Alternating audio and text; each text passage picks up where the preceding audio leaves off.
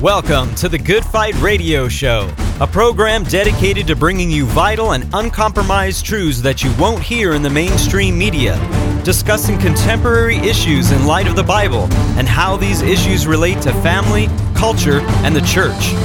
The heart of this show is to glorify Jesus Christ and expose the works of darkness as he is commanded in Ephesians 5:11.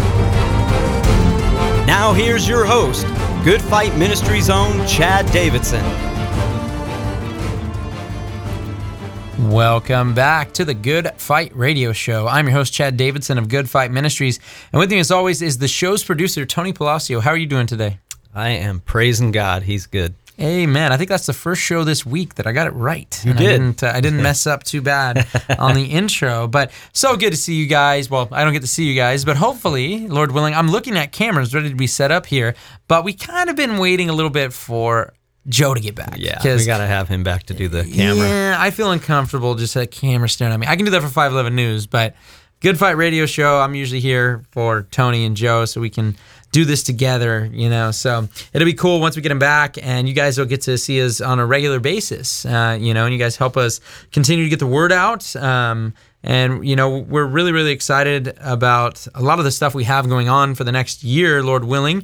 Uh, we just talked about, you know, James chapter 4 and not saying we're going to go do this and this and that, uh, but we're going to seek the Lord on all these things. And we continue to seek the Lord because we obviously didn't expect Joe to go into AFib, all right, or, uh, you know, be, be sitting out. But nonetheless, in the Lord's providence, He knew and He continues to have us working alongside. Um, not I, I say this as well, and I don't just throw it out as lip service. It's alongside you guys because if you guys didn't listen, we wouldn't invest in this. And if you guys didn't share it, nobody would hear it outside of yourself.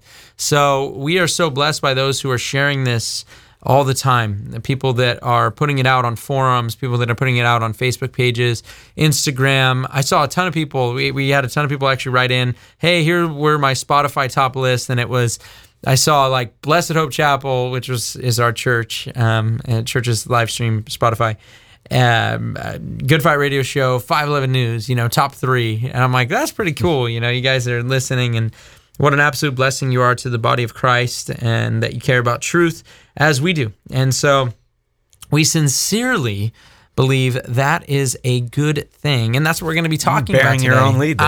I, I got to do it this time uh, you know joe is not here to do it and you i got i got it before you could Yeah. Um, but I, you know what? It's interesting because I've, I've heard a lot of different analogies, and we talk about these things quite often.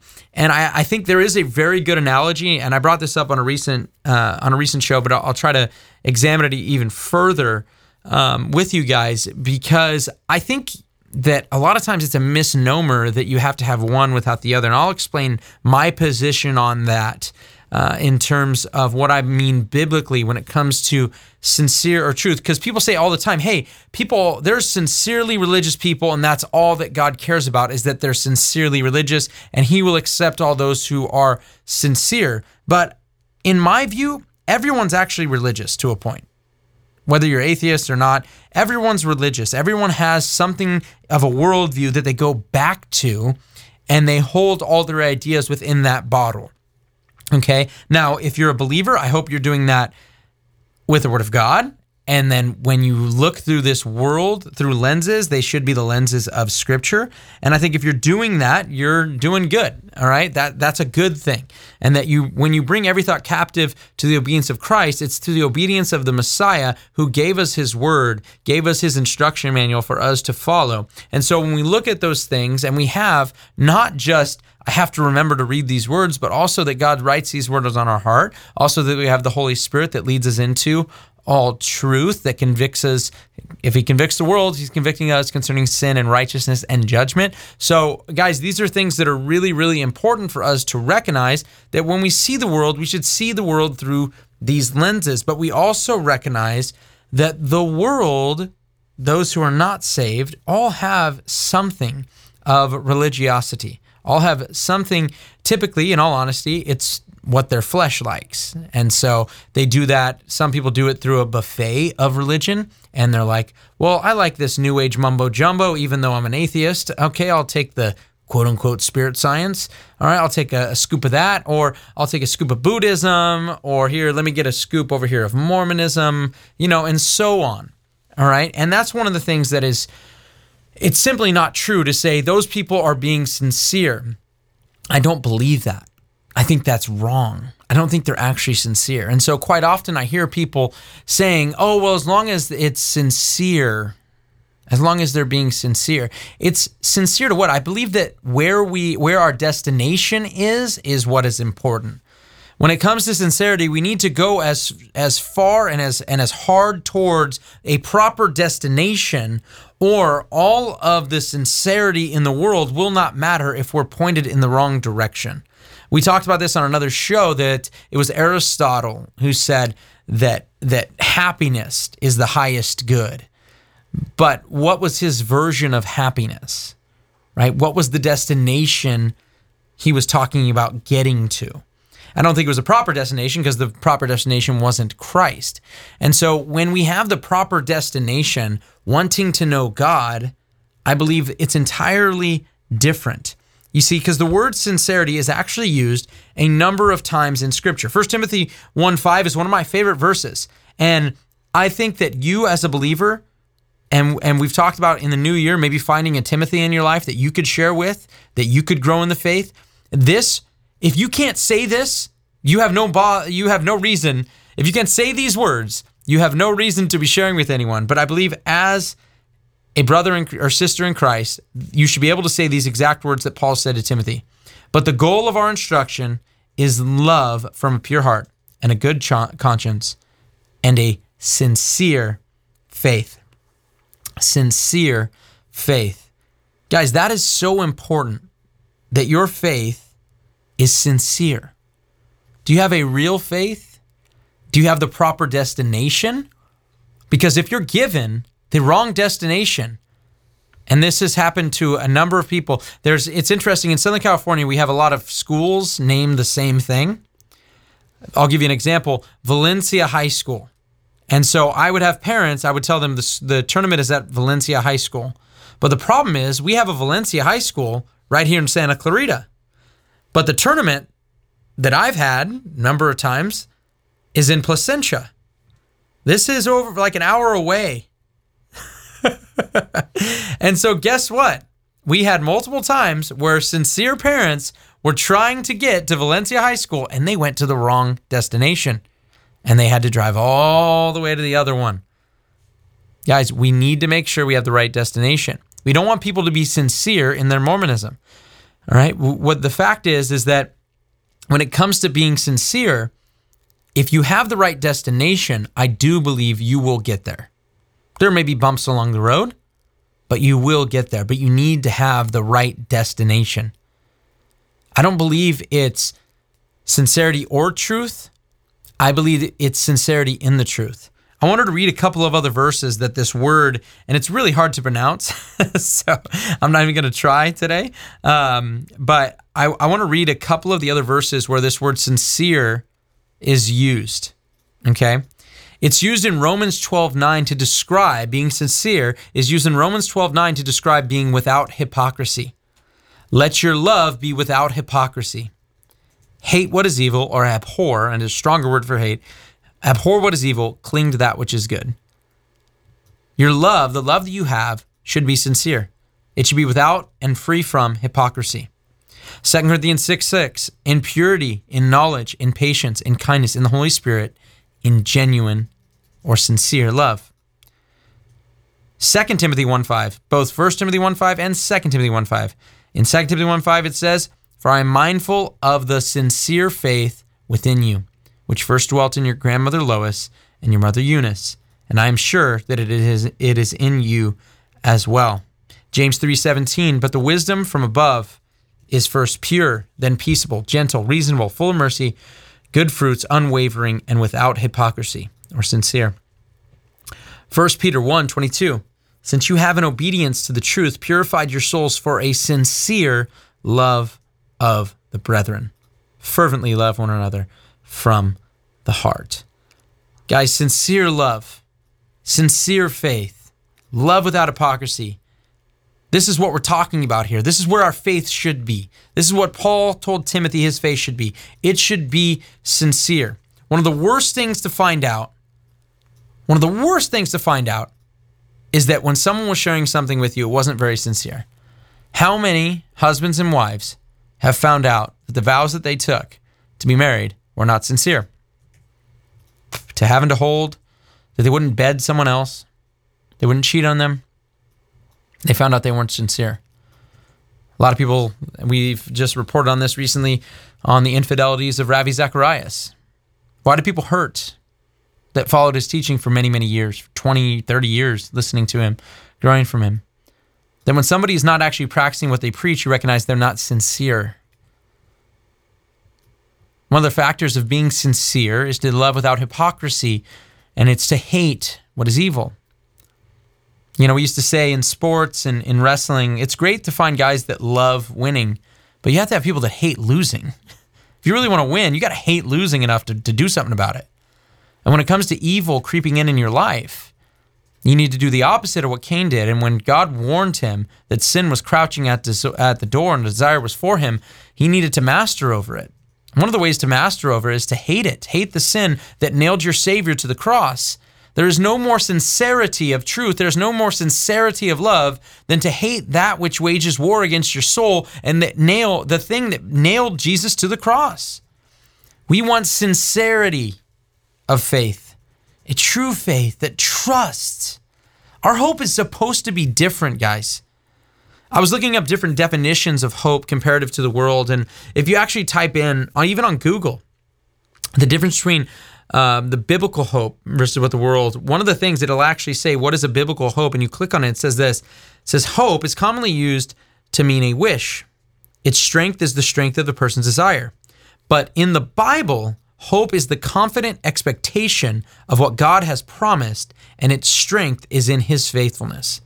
I think that's a totally different hope than the world. People say hope, they say, Oh, I hope I win the lottery.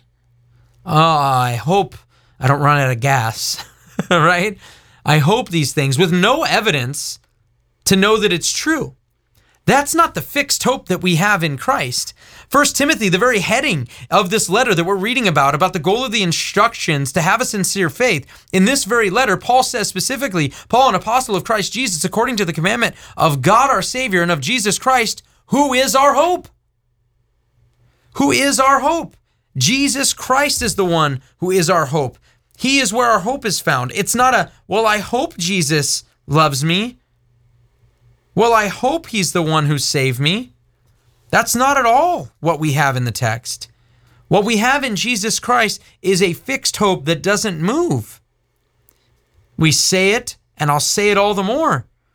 When it comes to the hope that we have, it's not a blind faith. The faith that we have described in the scriptures has two things substance and evidence. Hebrews chapter 11. Faith is the substance of things hoped for, the evidence of things not seen. Our hope is in the risen King. When you read the book of Acts, they don't say hope is, we're hoping against hope. We hope against the facts, we hope against the evidence. No, what we look at in Jesus Christ is a fixed hope that we know is true. He says, Look, man, David was buried here. His body, his bones are here, but Jesus was resurrected. His body never saw decay. This hope that we have is not one that I just hope against the evidence. I hope because of the evidence. I hope because I know Christ and I know of his resurrection. Acts 23 6. I'm on trial for the hope and the resurrection. Same word. Uh, Romans chapter 15 13. May the God of hope fill you. Colossians 1 23. Hope that you are not moved from the hope of the gospel. 1 Thessalonians 1 3, and the steadfastness of hope in our Lord. Hebrews 3 6, and we boast of our hope firmly. Hebrews 6 11, as to the realize as to realize the full assurance of hope. To take hold of hope set before us. In a better hope. Hebrews 7 19. Hebrews 10 23.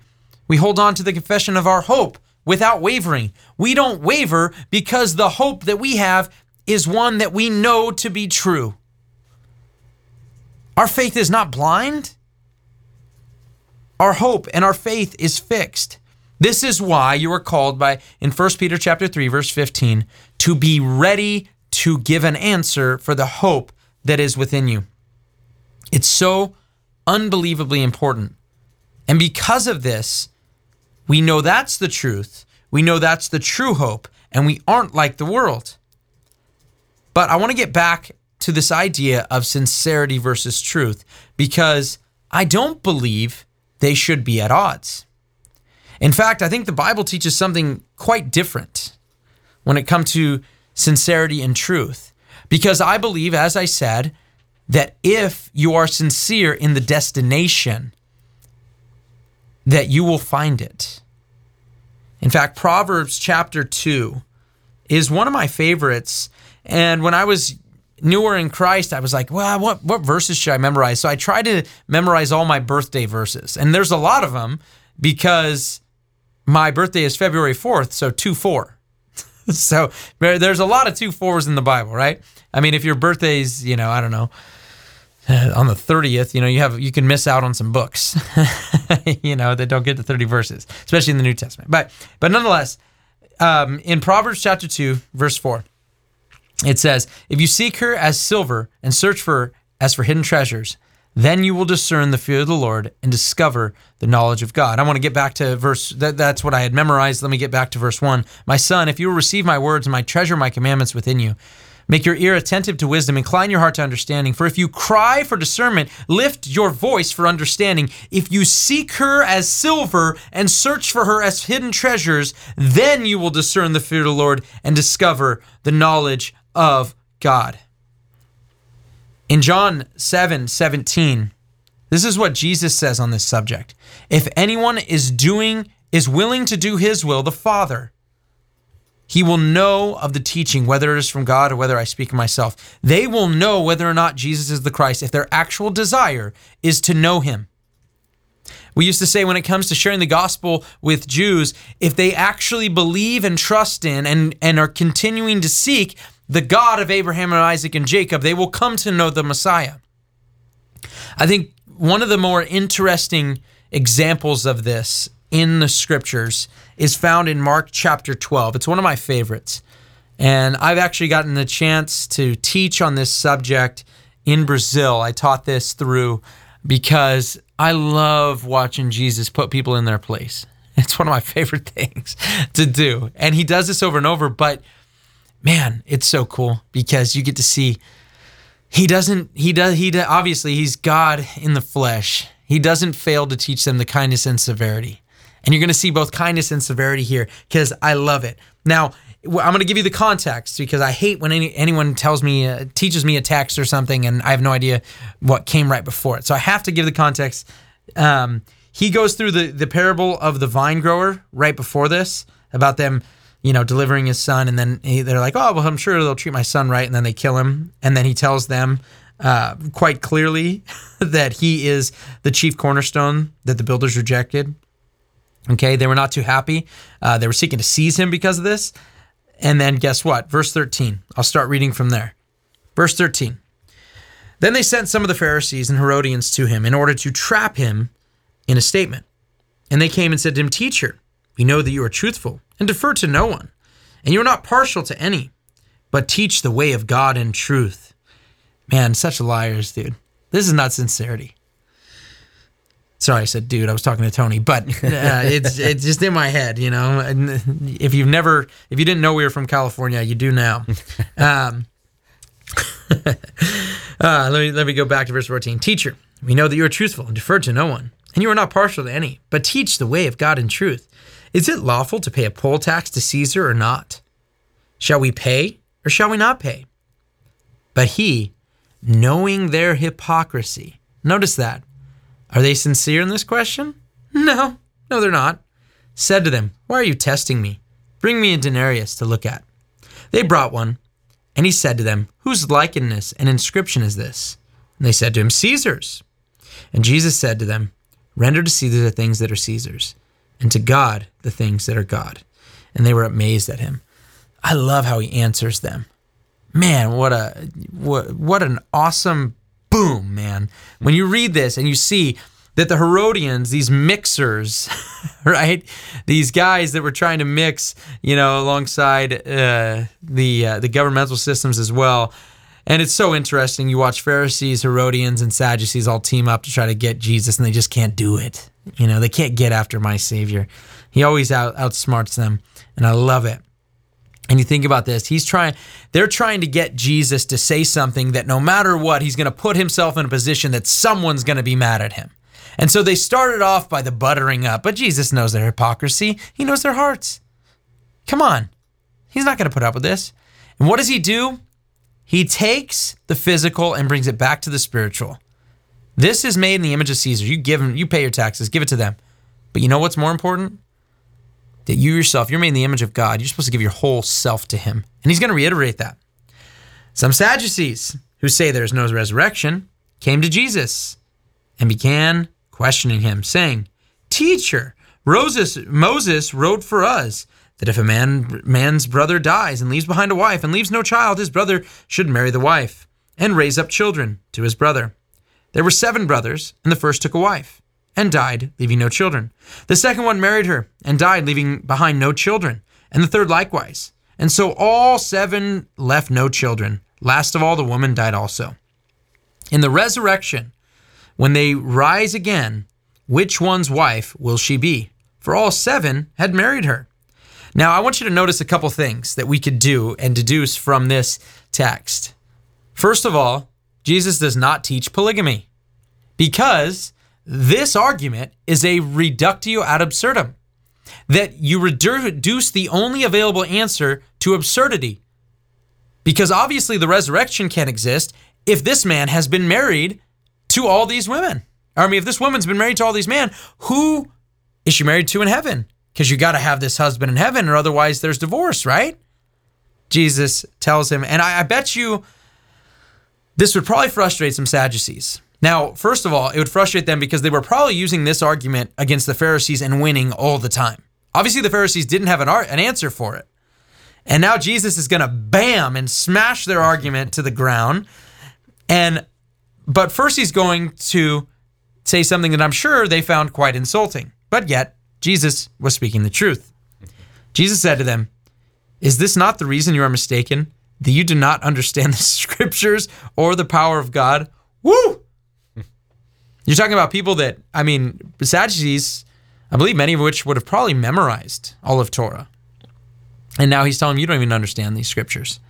Bam, right in the face. Verse 25 For when they rise from the dead, they neither marry or are given a marriage, but are like angels in heaven. But regarding the fact that the dead rise again, have you not read in the book of Moses, in the passage about the burning bush?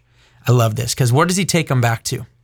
The text that they would consider to be true, right? Because they, they, the Sadducees only believed in the first five books. They only believed in Torah. They didn't believe in the rest of the Ketuvim. They did not believe in the prophets and the laws as being holy writ. So they only had those first five books. So Jesus not only takes them to that book, but he is going, guys, just watch this. He's going to use the tense of a verb to make his entire argumentation for the resurrection. Woohoo! My king. But regarding the fact that the dead rise again, have you not read in the book of Moses, in the passage about the burning bush, how God spoke to him, saying, I am the God of Abraham and the God of Isaac and the God of Jacob. He is not the God of the dead, but of the living. You are greatly mistaken.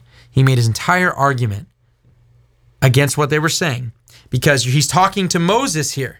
And in Matthew's account of this, he says, Have you not read what was spoken to you by God? And when he says that to them, he calls them to knowing and understanding that God was speaking to them, even though it was through Moses, all that time before, right? But yet, when we read this text, we realize he's saying, I am currently the God of Jacob, Abraham and of Isaac and of Jacob. So, what Jesus is pointing out is that even though he was speaking to Moses, these men had passed away, were already dead, but yet still living because he was currently the God of Abraham, Isaac, and Jacob. Therefore, there will be a resurrection. There is an afterlife. It doesn't end when we go down in the soil. I love that. So we are getting through these first two examples here, the Herodians. Well, there's three people, three people groups talking about talked about, but specifically we're, we're dealing with here the Herodian argumentation that they brought forth, and then the uh, the Sadducee. There's another one though. Those two were not sincere. But what does he say of the third one? Of the scribe. One of the scribes came and heard them arguing and recognizing that he had answered them well. So he's seeing, wait a second, this guy may know what he's talking about. Asked him, What commandment is the greatest or foremost of all? And Jesus answered, The foremost Shema Israel, Hear O Israel. The Lord our God is one Lord. And you shall love the Lord thy God with all your heart, and with all your soul, and with all your mind, with all your strength. The second like it is, or the second is, you shall love your neighbor as yourself. There is no other commandment greater than these. The scribe began to him, or the, the scribe said to him, Right, teacher, you have truly stated, He is one, and there is no one else besides Him. And to love Him with all your heart, and with all your understanding, and with all your strength, and to love one's neighbor as himself is much more than all burnt offering and sacrifices. When Jesus saw that he'd answered intelligently, he said to him, You are not far from the kingdom of God. After that, no one would venture to ask him any more questions. I love this, guys, because you see Jesus' different reaction to those who brought forth questions just trying to stump him, not actually seeking truth. But what about this scribe? The scribe is there sees him answering well. So he asks a question. And Jesus says, You are not far from the kingdom of God. I love that. Because I do believe, as Ezekiel, we, we get to see the character of God in, in, Scripture over and over again. And Ezekiel chapter 18 is a great picture of this when it talks about the wicked, when it talks about each individual, the soul that sins shall die is the basic premise of the entire chapter. But in both verses uh, 23 and 32, he says the same thing that God's desire is not for the wicked to perish, but that they would turn and repent. He asks the questions and he answers it in both uh, in chapter 18, verses 23 and 32. And I love those texts because we see the heart of God is that he wants them to turn. And what I love is is God in his grace has sent the Holy Spirit out into what? The world concerning sin and righteousness and judgment to convict them of those things.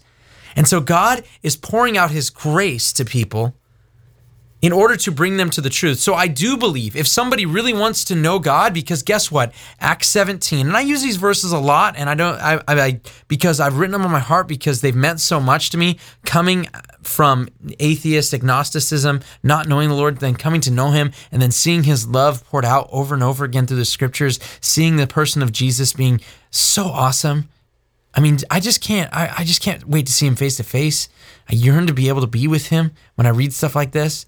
And when I think in Acts 17, so clearly, guys, and it makes sure you know from Adam, all humans at all times, same thing. You see God's purpose for us that anybody, guys, and Acts chapter 10 as well, with Cornelius and Peter, that anybody that would seek after him will find him. Proverbs chapter 2, as we already read, 4 and 5. If you would seek, if you seek him with sincerity, that you will find him. Because this is why I say, and I wrap this up, that it's not just sincerity or truth. I believe that if you search for the truth with sincerity, you will find it if you go after it as you would find treasure and precious silver, and you will know and discern and know the knowledge of God. Seek Him in sincerity and truth. God bless. You've been listening to the Good Fight Radio Show brought to you by Good Fight Ministries. If you're blessed by this show and would like to partner with us, please consider visiting our Patreon page at patreon.com slash goodfight. Or you can write to us at P.O. Box 2202, Simi Valley, California 93062. Or call us toll free at 1 866 JC Truth. That's 1 866 528 7884. We hope you'll tune in next time on the Good Fight Radio Show.